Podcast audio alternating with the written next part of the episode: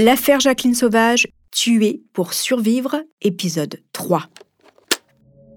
C'est une femme au visage fermé, les épaules rentrées qui se tient sur le banc des accusés. Jacqueline Sauvage, 65 ans, écoute ses trois filles parler à tour de rôle devant la cour. Elle raconte le calvaire, la violence physique et morale, les viols par le père, Norbert Marot. Les suites du procès de Jacqueline Sauvage à Orléans, l'avocate générale, dans ses réquisitions ce matin, n'a pas retenu la préméditation qui était tout l'enjeu de ce procès. Jacqueline Sauvage est mise en examen pour assassinat.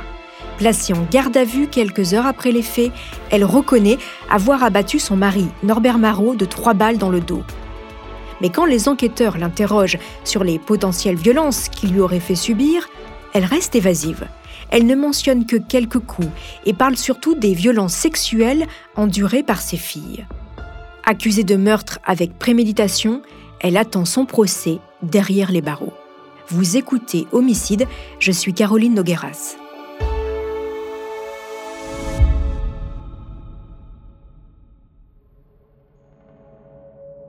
Deux jours après le meurtre, Jacqueline Sauvage a été placée en détention provisoire à la maison d'arrêt d'Orléans. Pour plaider sa cause, elle a choisi son avocat. Ce sera celui de la famille, maître Charles-François Dubosc. Il connaît bien le couple et saura plaider en la faveur de Jacqueline. Confiant, il est persuadé que sa cliente sera acquittée à l'issue de son procès.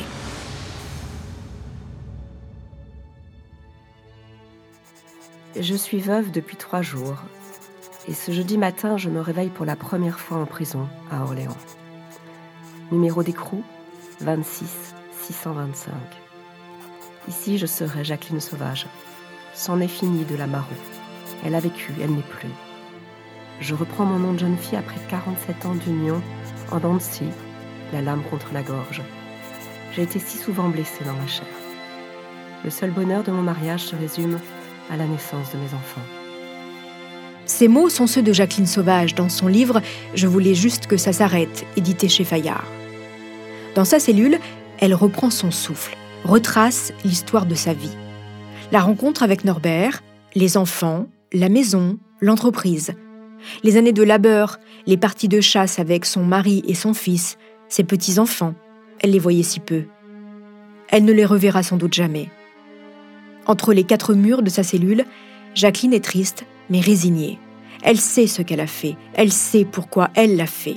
La justice sera clémente avec elle, pense-t-elle, parce qu'elle était victime de violences conjugales. En témoigne, quelques mois plus tôt, Alexandra Lange a été acquittée du meurtre de son mari. Pendant qu'il l'étranglait, elle a saisi un couteau et l'a poignardé. C'était de la légitime défense. Sans ce geste fatal, Alexandra serait morte sous les coups de son mari. Alors oui, Jacqueline est confiante. Hors de la prison, les proches de l'accusé, dont ses 3 filles, réclament sa libération. Une pétition est lancée, signée par 262 personnes. Il faut se rendre à l'évidence. La mobilisation, à ce moment-là, elle n'est pas là. Après 19 mois de détention provisoire, le 3 avril 2014, Jacqueline Sauvage sort de prison sous contrôle judiciaire.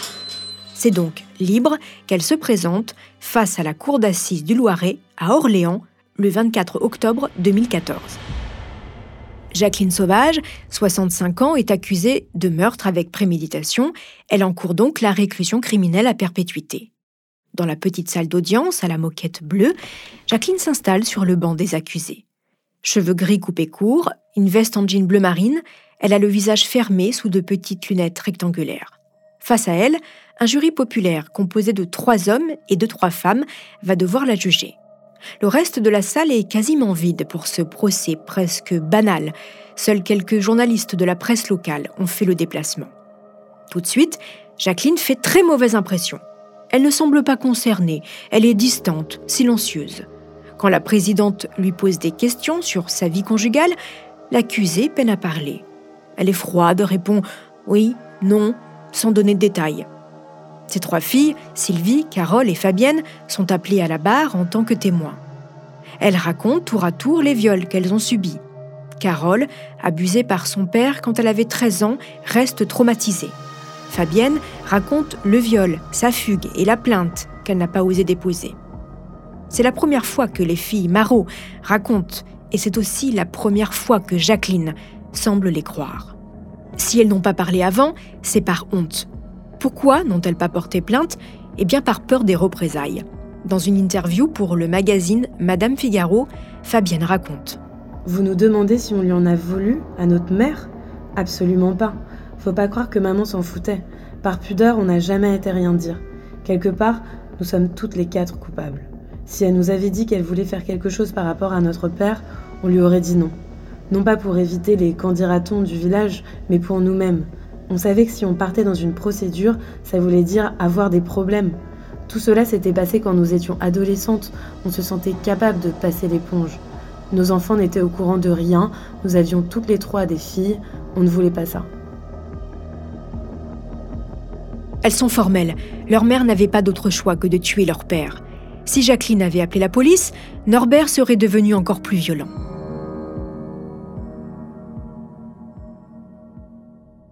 L'un des enjeux du procès d'Orléans est de déterminer si Jacqueline Sauvage a prémédité son geste. A-t-elle préparé son fusil et ses cartouches longtemps avant le meurtre ? Elle dit que non. Si son fusil était accessible, c'était pour se protéger d'éventuels voleurs. Et aussi, c'est vrai, de son mari violent. Mais ce jour-là, le 10 septembre, elle n'a pas spécialement préparé son arme. Après 3 jours d'audience, l'avocat général requiert une peine allant de 12 à 14 ans de prison. Le jury se retire pour délibérer. Jacqueline Sauvage est reconnue coupable de meurtre, mais la préméditation est écartée. La sexagénaire est donc condamnée à 10 ans de réclusion criminelle. À l'annonce du verdict, Jacqueline vacille. Elle ne s'attendait pas à une telle peine. Ses filles s'effondrent en larmes. Leur mère n'a pas su raconter son enfer. Elle n'a pas su toucher les jurés. Jacqueline se lève, lâche quelques larmes et crie en direction de ses filles. « Je vous aime, je vous ai toujours aimé, c'est injuste !» À peine retournée en cellule, Jacqueline décide de faire appel. Ce premier procès a été peu médiatisé. Et ce n'est que par hasard que Karine Plassard, militante féministe et cofondatrice du mouvement Oser le Féminisme, dans le Puy-de-Dôme, tombe sur l'article d'un journal local sur Internet qui parle de l'affaire Sauvage. Elle est atterrée. Comment la justice française a-t-elle pu condamner une femme qui n'a fait que se défendre face à un mari violent ? Selon elle, si Jacqueline a tué son mari, c'est que les pouvoirs publics ne l'ont pas protégée. Elle lance immédiatement une pétition en ligne pour réclamer la libération de Jacqueline. Sur Facebook et Twitter, les réactions ne manquent pas. 10 ans de prison, mais c'est beaucoup trop pour cette pauvre femme victime de son mari. Tout le monde y va de son commentaire, sans que personne n'ait lu le dossier. En parallèle, la pétition « Libération immédiate de Jacqueline Sauvage » récolte de plus en plus de signatures. Depuis sa prison, Jacqueline multiplie les demandes de remise en liberté. Toutes sont rejetées, au motif qu'elle ne semble pas avoir assez réfléchi à son geste. Jacqueline reste dans une position de victime et n'émet aucun regret.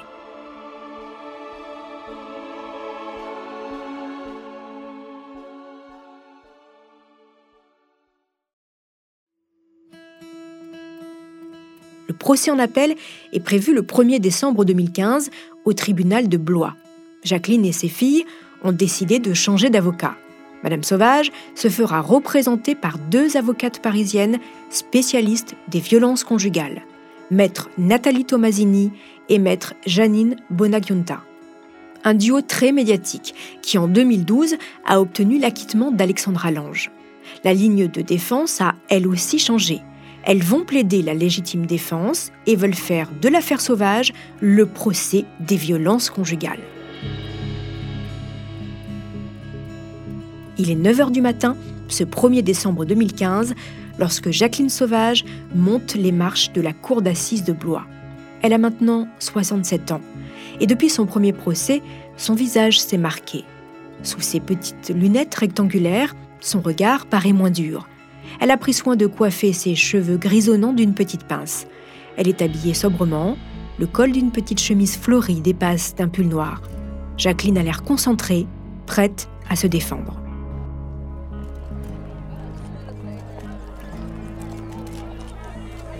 Si son premier procès n'a pas attiré les foules, cette fois-ci, c'est tout l'inverse.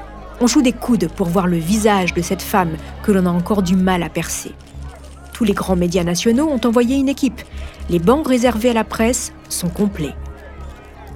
Jacqueline va devoir raconter en détail ce qu'elle a subi à la présidente de la Cour, à l'avocat général et aux 9 jurés populaires. Ses avocates l'ont préparée. Elle doit convaincre, raconter sa vie sous le joug d'un mari violent.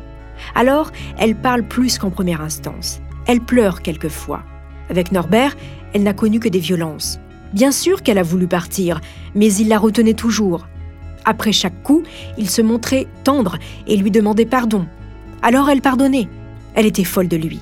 Pendant longtemps, elle a donc laissé faire. Dans les colonnes du journal La République du Centre, le journaliste Philippe Renault rapporte chaque parole de l'accusé. « C'est horrible ce qui m'arrive. Jamais je n'aurais cru faire ça. J'ai toujours essayé de faire tout. Je regrette. J'avais peur de ses réactions, j'avais toujours eu peur. Ce que j'aurais pu faire autrement, je n'aurais jamais dû connaître mon mari. C'est de ma faute. Je l'ai aimé et j'ai été trompée. »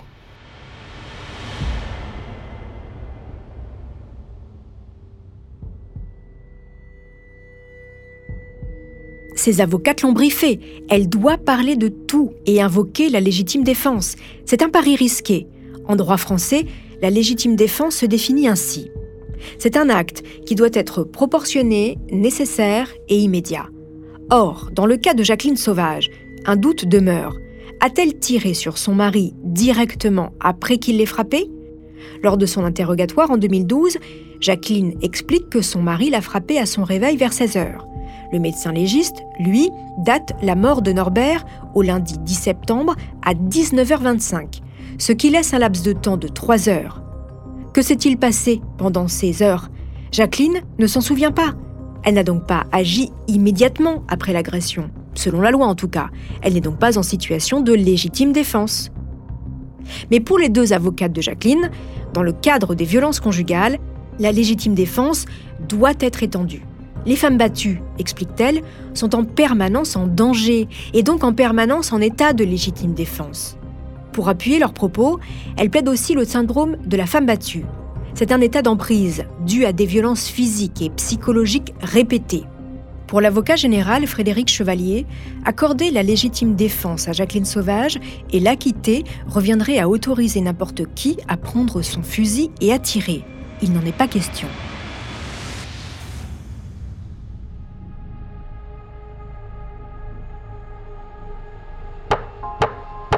Après 3 jours d'audience, la cour d'appel rend son verdict et confirme la peine prononcée en première instance, 10 ans de prison. Les 9 jurés ont suivi les réquisitions de l'avocat général. Dans une lettre ouverte adressée à Jacqueline Sauvage et publiée dans Le Monde, Frédéric Chevalier, l'avocat général pendant le procès de Blois, explique sa décision.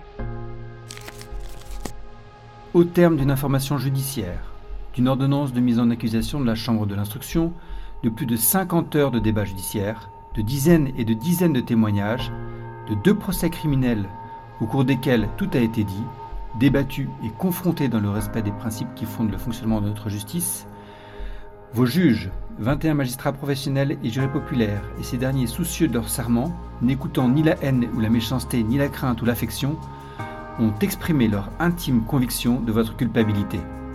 Ils ont déterminé la peine qu'ils ont estimée juste dans le secret de leur délibération. À l'annonce du verdict, Fabienne court en pleurs vers sa mère pour l'étreindre une dernière fois. Oh, j'ai retenu une date, j'ai retenu le 28 janvier 2017. J'espère que ce jour-là, on nous donnera notre mère pour de bon et qu'on nous foute la paix. C'est tout ce que j'ai à dire. Je suis désolée, moi.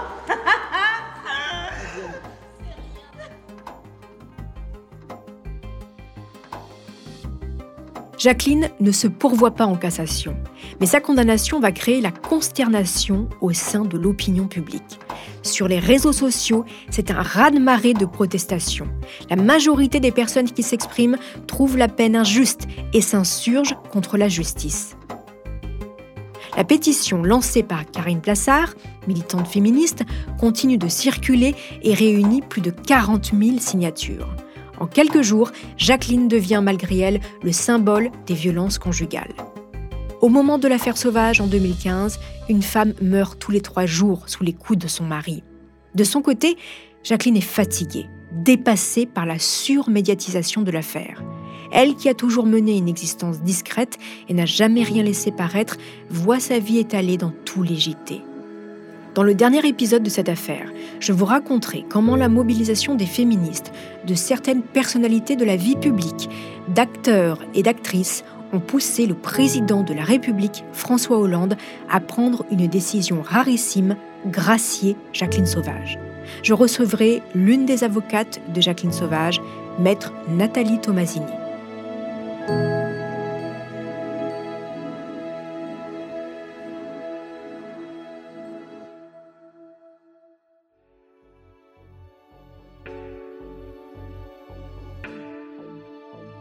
En attendant, chers auditeurs, n'hésitez pas à nous laisser des commentaires ou des étoiles sur vos applis de podcast préférés.